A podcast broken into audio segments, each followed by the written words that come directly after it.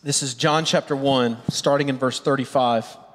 It says, The next day, again, John the Baptist was standing with two of his disciples, and he looked at Jesus as he walked by and said, Behold, the Lamb of God. The two disciples who were with him heard him say this, and they followed Jesus.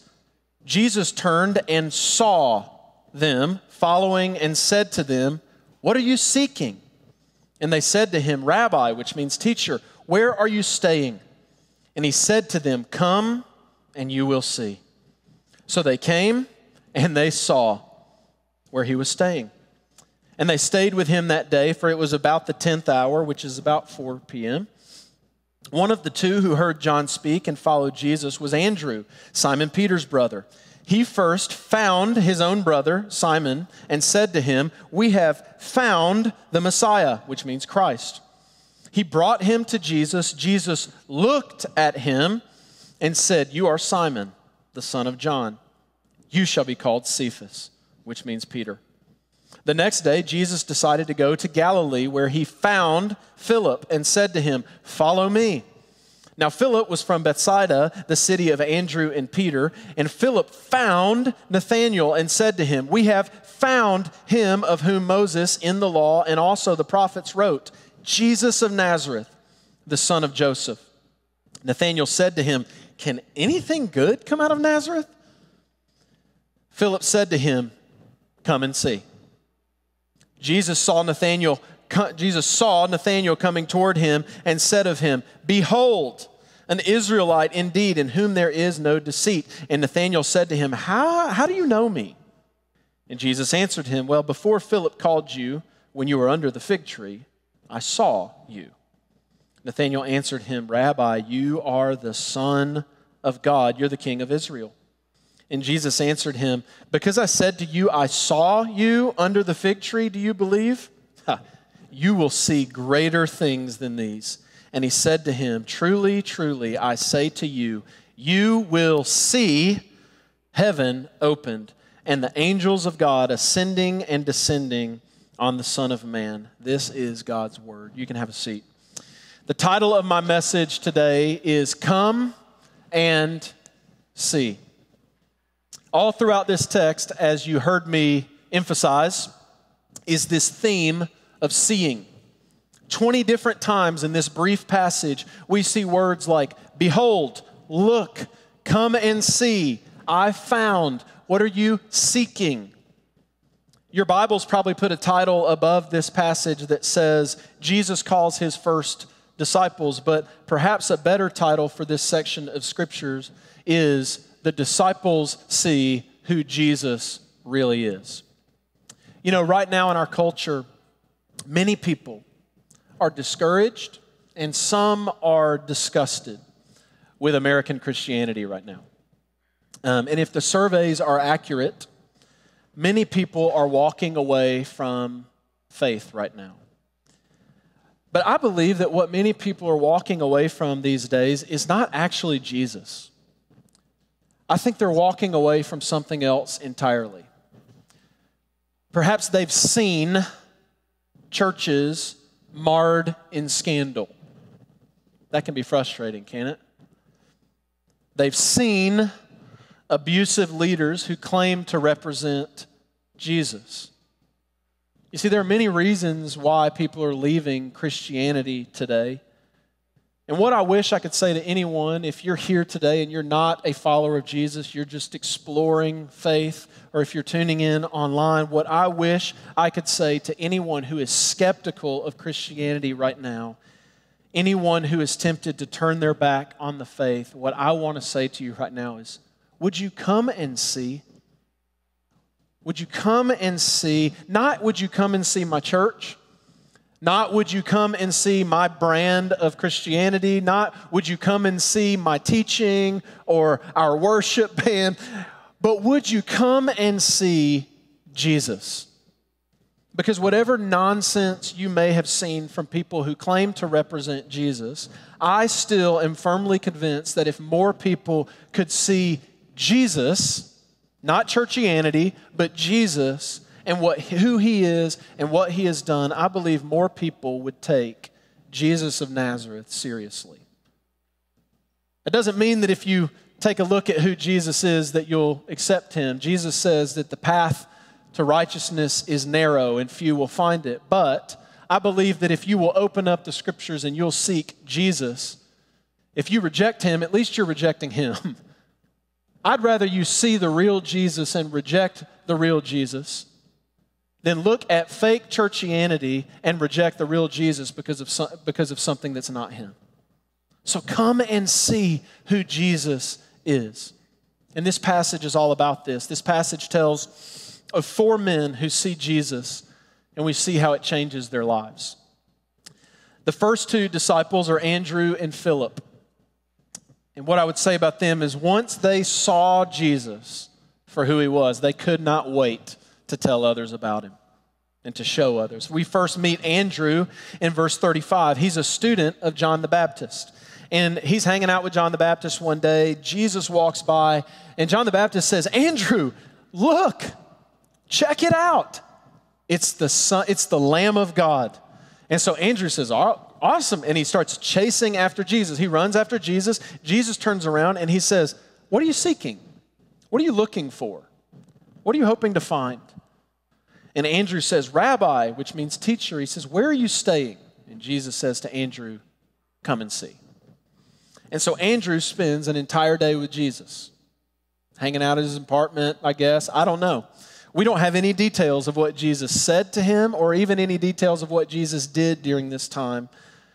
But we know that Andrew and another disciple, which is probably John the Apostle, they spent an entire day with Jesus. And they saw something in Jesus that convinced them that Jesus was more than a rabbi, he was more than a teacher. He was the Son of God, Andrew said.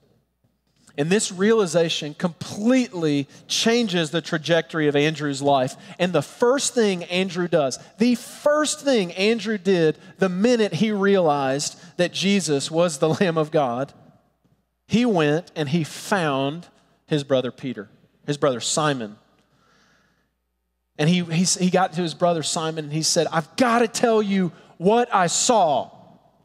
I found the Messiah. And immediately he grabs Simon, his brother, and he takes him to Jesus. He's like dragging him by the arm. He says, You've got to come and see this guy. That's Andrew. Well, then there's Philip. And again, we don't know many details about what went on with Philip, but what we know is that the very next day after Jesus called Andrew, Jesus went to Galilee and Jesus found Philip. Jesus actually sought out Philip. And many of you, you say that's your story. You're like, man, I wasn't seeking God, but God sought me. And that's what happened with Philip. But Jesus seeks out Philip and he says to Philip, Follow me. And that's all we know of Philip's story, but that was enough, like Andrew, to radically alter Philip's life. And just like Andrew, he immediately went and found Nathanael. And some scholars think that Nathanael and Philip were brothers. Uh, because they're always listed together in the Gospels. Nathaniel, his the name he's often rec- mentioned as is Bartholomew, and so you often see Nathaniel and Bartholomew or uh, uh, and uh, Philip and Bartholomew listed together, which makes many scholars think that they are brothers. Other scholars simply think that they were probably just really close friends. I tend to think uh, that they were probably brothers. But the, that's not the point. The point is this Philip and Nathaniel were very close. And the greater point is that Andrew and Philip both, the moment that they experienced and they saw the glory of Jesus, the moment that they recognized and saw who Jesus was, they immediately went and told others about Jesus. In this week, I've thought of so many of you that are in our church who over the years have sent emails to me and asked me and our staff and others to pray for your family members or your friends who don't know Jesus. You know, many of you, you, you you've seen what Jesus has done in your life. Knowing Jesus has given you so much joy and life and freedom, and you just really want your friends and your family members to see Jesus like you do because you know it would give them the same joy that it's given you. You, you, you have that same reaction to Jesus as Philip and Andrew did. You've seen Jesus, and you just want with every fiber of your being for others to see Jesus as well. And that is a good desire. We've got a lot of Andrews and Phillips in this church, and that's a good thing. Now, maybe perhaps you're hearing that and you're watching today and you go, wait a second, that's proselytizing. That's evangelism. And that makes me nervous. We shouldn't do that. This is a pluralistic society. You are not to push your religion on other people. Listen, we're all evangelists. If you've ever retweeted anything, if you've ever shared a Facebook post, if you've ever forwarded an email, you're an evangelist. Even saying that you should not proselytize is a form of evangelism. You're trying to convince people of a form of religious pluralism, which says everyone's beliefs are equal, everyone, eh, eh, you know, so don't mention, just let everybody be, which actually is an exclusive claim that is offensive to Christians, Muslims, and Jews and people of other religions. So pluralism isn't as inclusive as it seems, is it? My point is not to pick on anyone, but simply to say that we're all evangelists.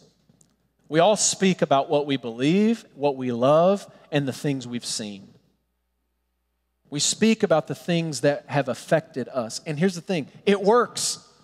When something gives you joy and it, you just are bubbling up to talk about it and you speak about it, other people take notice. And we know this because here's the deal if everyone on your news feed, if everyone on your group text, or everyone in your life, or everyone in your building is talking about the same movie, or the same television show, or the same restaurant, what are you going to do? You're going to go check it out for yourself. Like you're going to say, well, I mean, everybody's talking, about everybody's talking, this must be worth me going and seeing what it's all about. And listen, if you're not a follower of Jesus, I personally want to join Andrew and Philip and say that knowing Jesus has been the greatest joy of my life. And I want you to know Jesus. The love of Jesus has sustained me during some of the hardest times imaginable. The teachings of Jesus have shown me the way to go when I didn't know what to do. And the mercy of Jesus has given me freedom and has lifted so much shame from my life. Shame that I've carried for so long. Knowing Jesus has lifted that from me. And I'm pleading with you come and see who Jesus is and what Jesus is all about. We're studying the Gospel of John right now which is the clearest picture of who Jesus is. And we're going to be studying it for the next, for a long time, okay? So why don't you read the Gospel of John with us and see who Jesus is? Come and see who Jesus is. Andrew and Philip, they saw who Jesus was and they couldn't be quiet about it. Verse 42, though, says that Andrew then brought Simon, his brother, to Jesus. Jesus looked at him and said, You are Simon, the son of John. You shall be called Cephas, which means Peter. So we talked about Andrew and Philip. Let's talk about Simon Peter for a moment. This is a guy who saw who Jesus could make him to be. So, Andrew, this is what happened. Andrew came and saw who Jesus was. Then he found his brother Simon and he told Simon, Hey, we found the Messiah. So Simon comes and sees for himself. And it says that Jesus looked at Simon. Seeing, looking. Simon saw Jesus, but Jesus also saw Peter. And what we see here in this very brief conversation is that Jesus sees Simon Peter better than Simon Peter could even see himself. Jesus looks at Simon and he says, Simon, you're John's boy, right? And he says, Yeah, I'm John's boy. And Jesus says, You know, from now on, I'm going to call you Peter. Cephas, which actually means the rock. That's true. Isn't that cool? So everybody in Galilee knew Simon as the son of John. So he was a fisherman. Simon was just a regular guy. He was John's boy from down the block. You know how it is when people like they don't they don't respect you. They're just like, oh, you're John's boy. Like you know, they, they, it's all about your dad. You're like, I'm my own guy. Like recognize me. That's what everybody was like in Galilee. They're like, oh, you're John's boy. But Jesus says, Simon, son of John, how about I call you the rock? And Peter's like, okay, I dig that. So, what's happening here? Is Jesus just giving out fun nicknames? Simon, you can do it. Simon, you got this, bro. Like, this is all about you. No, Jesus, when he looks at Simon Peter, he sees and he names who Simon will become if he follows him. Peter, follow me, he says. Simon, follow me, you will become Peter. Later, what Peter would discover is that the name rock is very significant because it would be on Peter's confession of who Jesus was and his leadership that Jesus would build the church. It was on the foundation of Peter's faith in Jesus that Jesus would build the church. That's why he calls him the rock. You're the rock, Peter. We're, I'm building my church on what you believe about me. And Peter would go on essentially to be the first pastor. He would lead the people of Jesus after Jesus was crucified, resurrected, and ascended to heaven. And right now, at this moment, though, Simon's just a fisherman. He's John's boy, he's Simon. But Jesus already sees and knows who Simon will become, and he calls him to something greater, even when Simon can't see it in himself.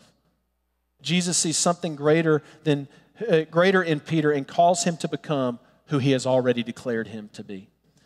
You know, I know a lot of people um, the reason they are hesitant to consider Christianity or to consider Jesus is that they think they're afraid that following Jesus would actually bring more shame into their lives. I've been there. You know, many people think, i already feel bad enough about myself. Why would I become a Christian? Open myself up to that sort of scrutiny. I don't need to be told I'm a sinner. I already know. I already have shame and guilt. I don't need more. I don't need to have my mess pointed out to me or told that I have to do all these things and get better and act up and all this sort of stuff. You see, many people, their experience of church or their experience of religion is people telling them all the ways they don't measure up and how they must become better if they're going to become acceptable to God. And here's the truth, and take this from me as somebody who grew up around a very harsh form of religion that kind of stuff can beat you down really quickly. And it can break your spirit. And people don't want to take part in that kind of Christianity. But come and see the real Jesus, right? Jesus doesn't simply tell Jesus doesn't tell you how bad you are and how you have to become better if you're to be his disciple. Jesus shows you who you really are who you were created to be, and then invites you to become that person. There's a big difference in those two things. Being told who you're not and what a loser you are and how you better shape up and become like this. There's a big difference in that and being, in, in being told, this is who you really are. Now follow me and become who I created you to be. See, Jesus doesn't label you by your past, He labels you by your future, and He calls you to that. I've seen some pretty radical conversions to Christianity in my life. I've seen addicts come to Jesus and become clean and grateful. I've seen angry, hateful, bitter people come to Jesus and become joyful and gregarious. I've seen unfaithful and neglectful and mean spouses have an encounter with God and become godly and loving husbands and wives. And I've seen God restore their marriages. I've seen my own grandfather. It's Martin Luther King weekend. I've seen my own grandfather, who was once a bona fide racist, transformed by the grace of Jesus. And as I've watched and I've listened to those stories, I've never heard one person say that they were guilted and shamed into transformation. I've never heard it. I've never heard one person say, Man, the, my transformation came when everybody told me how awful I was. That usually just heaps shame on people and sends them further into a spiral. But I've heard lots of stories of people say, I saw Jesus saying to me, That's not who you are. That's not who I've created you to be. You are more than that. Follow me and become who you really are. See, Jesus doesn't heap shame on you, He heaps on the possibility of a new identity. I've told this story many times before. Um, but if you're new here, you can hear it for the first time. For those of you who've heard it before, eh, sit through it, all right? Um, but I tell this story over and over again because I have to remind myself of it. When I was in college, I was really struggling with my faith, with my identity, um, with finding my faith and trying to live it out. And after a particular, particularly difficult time where I sort of fell trap to one of those sin patterns that just really had a grip on me at that time in my life, I remember being in so much shame and guilt the next day. Anybody been there? Where you're just kind of sitting on the floor with your back up against the bed, going, I did it again. How did I do that again? And I remember just being so disgusted with myself. I remember feeling like God was even more disgusted with me. But I remember talking to a friend who was a faithful Christian. And I told him all the shame that I was feeling. I did this again. I can't believe what I'm this. I'm such a loser. And he simply said, This was back when it took, it cost nine cents to send a text message, and it took like 20 minutes to type a text message. You remember those days? He sent me a text message. You know, he paid nine cents to send me this message. He said, Will, that's not who you are. I said, Of course it is. And he said, No, that's who you were but God being rich in mercy. Because of the great love with which He loved you, even when you were dead in your trespasses, made you alive together with Christ. By grace you have been saved. If anyone is in Christ, he is a new creation. The old has passed away. Behold, the new has come. My friend said, Will, that's who you were. It's time you start being who Jesus says you are. I cannot even tell you. Now, I, have stumbled and fallen many times since that text message, but I can't tell you how pivotal that little dose of theology was for me. Will your being who you were, it's time you start being who Jesus says you are. And that marked a turning point in my life where I quit going, I am such a loser, I've got to be better, or else, uh, so God won't be disgusted with me, to this shift in my mind that said, God is pleased with me and I'm his beloved son. Now I'm going to live as a beloved son. Simon, can I call you Cephas? Jesus said. Can I call you Peter? Can I call you the rock? See, Peter thought that he was finding Jesus, but it was Jesus who found him. And Jesus called Peter to a new life that he didn't even realize was possible. That's Peter. Now let's look at Nathaniel. Nathaniel is a guy who saw a preview of the great things Jesus can do. Verse 45, it says, Philip found Nathanael and said to him, We have found him of whom Moses in the law and also the prophets wrote, Jesus of Nazareth the son of Joseph. And Nathanael said to him, Can anything good come out of Nazareth? And I love this because Nathanael's honest about his doubts. You found the Messiah, huh? Okay, Nazareth, you say? Oh, really? Nazareth? Now, there's two things going on here. First, Nathaniel is from Cana, which probably had like a rivalry. You know, their, their you know, football teams in high school, you know, Nazareth versus Cana or whatever. Nothing good can come from that place, said Nathaniel. He probably thought of Nazareth the same way we think of New Jersey, right? Nothing good, you know. we got Bruce Springsteen. We'll give him that. But the real thing is this Nathaniel knew his Bible. And he knew that the Messiah was supposed to be born in Bethlehem. Now, he didn't know that Jesus was born in Bethlehem. He just knew that Jesus was from Nazareth. And he says, Nazareth, the Messiah, Nazareth, that can't be the guy. And Philip said to him, Nathaniel, you just got to come and see. I don't have all the answers to your questions, Nathaniel. Just come and see this guy. In verse 47, I love this. Again, it says, Jesus saw Nathaniel. Nathaniel thought he was going to see Jesus, but Jesus saw him. Jesus saw Nathanael coming toward him and said of him, Behold, an Israelite indeed, in whom there is no deceit. And Nathanael said to him, How do you know me? And Jesus answered him, Well, before Philip called you over here, when you were under the fig tree, I saw you. And Nathanael answered him, Whoa, Rabbi, you are the Son of God. You're the King of Israel. And Jesus answered him, Because I said to you, I saw you under the fig tree, do you believe? So this is a little mysterious what's going on here. But Jesus tells Nathanael a little bit about himself. Jesus says to Nathanael, You're an Israelite, and there's no deceit in you. He says, You're a pretty honest guy. You're a straight shooter, is what he essentially says to him. Other translations say, You're an Israelite in whom there is no guile. Jesus is like, He, he knows who Nathaniel is. He's like, I know what kind of guy you are. You're a straight shooter, you're an honest guy. And Nathaniel says, How do you know anything about me? Isn't that how we feel when somebody tries to tell us who we are? Who do you th- how do you know? How do you know who I am? Who are you to tell me?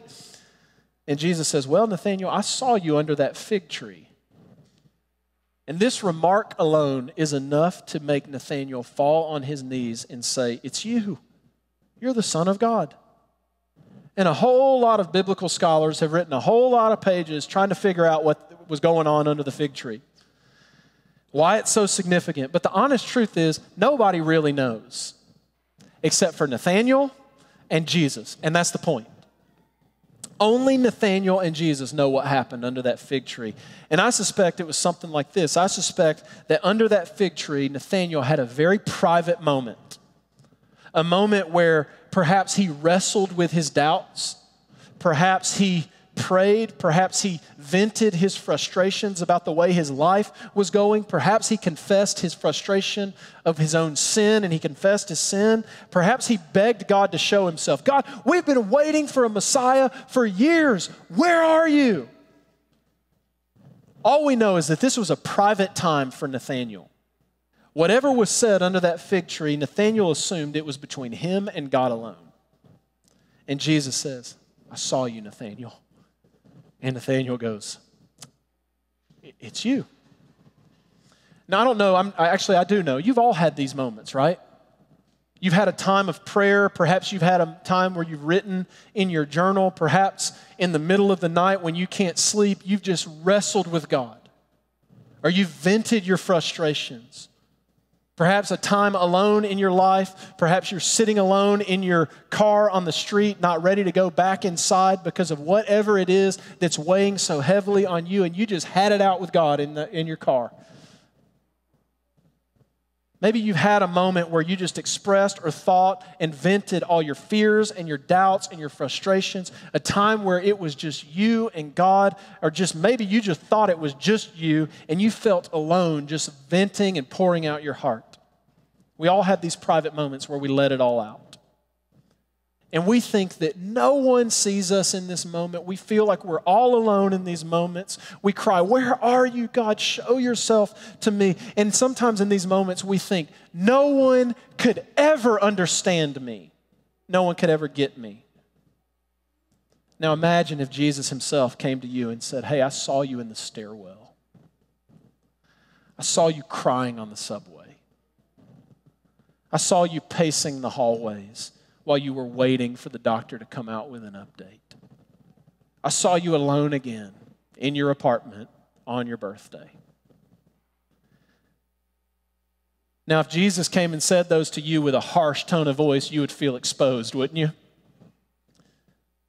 But he doesn't say it with a harsh tone of voice. He says it with the tender voice of love and compassion.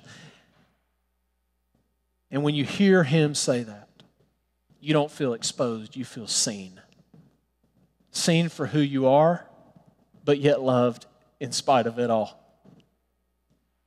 This is what we find in the Gospel of John over and over again. Nathanael's just the first of many people. That John, John is going to say in a moment, he's going to say, Jesus knew what was in every man and woman's heart.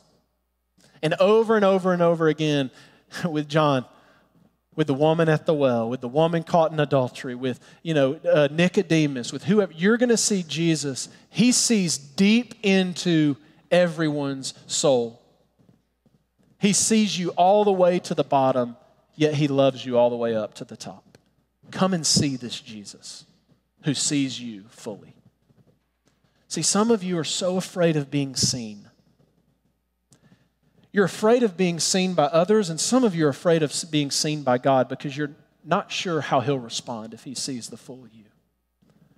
But here's what you need to know God already sees. And his response is love and invitation and mercy to you. It's not condemnation or frustration or bitterness. It's compassion, and he invites you to come and follow him. Some of you, you're so afraid of being seen, so afraid because you're afraid that if anyone saw you fully, they could never love you. No one could ever understand you, but Jesus sees all of you, and after seeing all of you, he extends his invitation to you. And that was good news to Nathanael. It was good enough news for him that he immediately fell to his feet in worship. And Jesus says, Oh, that impressed you? you ain't seen nothing yet, Jesus says. Verse 50 says, You'll see greater things than these. And he said to him, Truly, truly, I say to you, you will see heaven opened and the angels of God ascending and descending on the Son of Man. Now, really quick, this is a reference to Genesis 28, where Jacob, who is at the lowest point of his life, he was all alone, and God speaks to Jacob through a dream and gives him a vision of encouragement.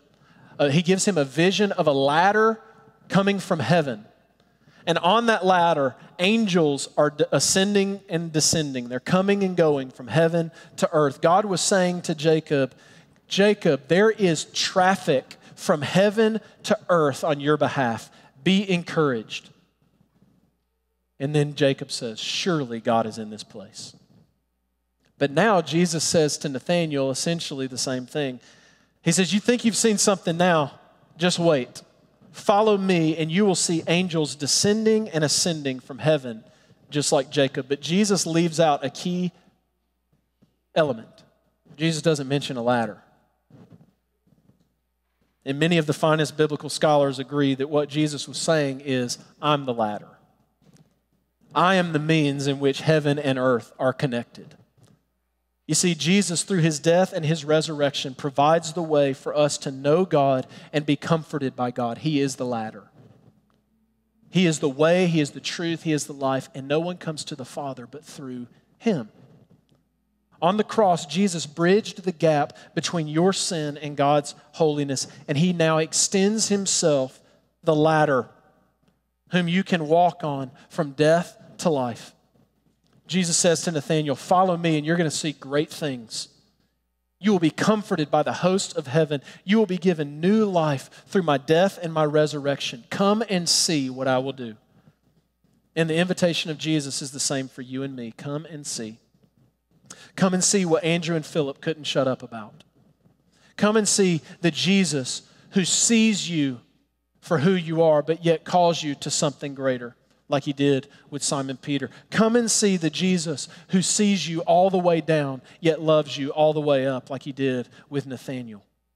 Jesus sees us fully for who we are, yet sacrifices all of himself for us. Jesus is the ladder who gives us access to heaven.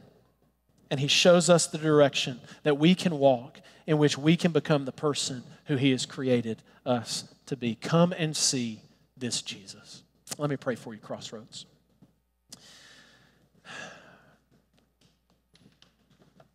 God, thank you for sending your son, Jesus, to live in our place, to die in our place, and to be raised to new life in our place. And God, the invitation of Jesus is even though he sees us for who we are and what we are and what we've done and what we've thought He calls us to be who He is calling us to be, which is to be conformed into the image of your Son, Jesus. God, we thank you for Jesus. We thank you that He was lifted up and that all those who look on Him will have life. And so I pray, God, that we will come and see who Jesus is and we will have life because of it. And it's in your name we pray.